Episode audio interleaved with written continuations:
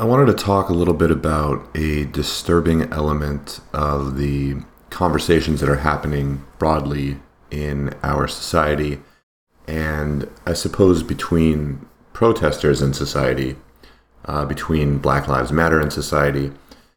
There's this element of taking advantage of the position of being a victim or the perception of being a victim. And by that, I mean that Black Lives Matter and other vocal groups that are maybe fellow travelers um, have used this opportunity for a national discussion on police brutality and racism and policing or whatever the issues are to push for other agendas which are unrelated.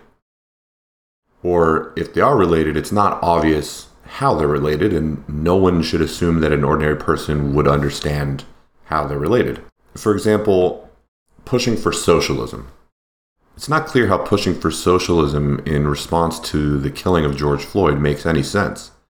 And what I want to say is that when you take advantage of being in a position where people are unusually sympathetic and are trying to listen and trying to understand the unfortunate position you're in, uh, it's a very bad look to use that as an opportunity to push for other potentially radical ideas. Essentially, what it does is admit that these ideas could only gain adoption when would be adopters of those ideas don't have their wits about them or when their intellectual faculties are not at peak.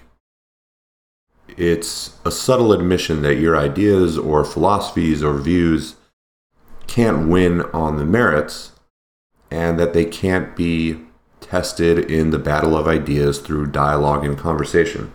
On the flip side, and this mostly applies to white liberals, immediately accepting and pushing for all the things that protesters ask for, or all the things that people who are supposedly in an unprivileged position in this country, is itself a form of soft bigotry.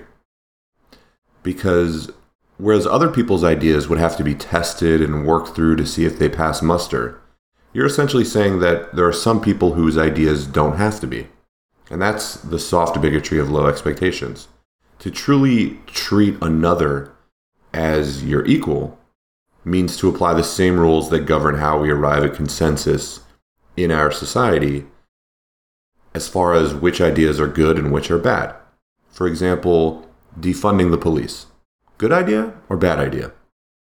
Well, the merit of the idea certainly doesn't flow from the fact that people who feel disaffected are the ones who are currently proposing it. The idea has to be scrutinized, and the pros and cons have to be measured and weighed. And to forego this process of debate and discourse, whereby we test ideas in the marketplace of ideas, only when dealing with some people, is to undo all of the hard work that's been put into achieving equality.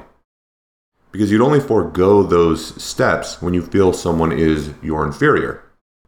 There's no excuse for it.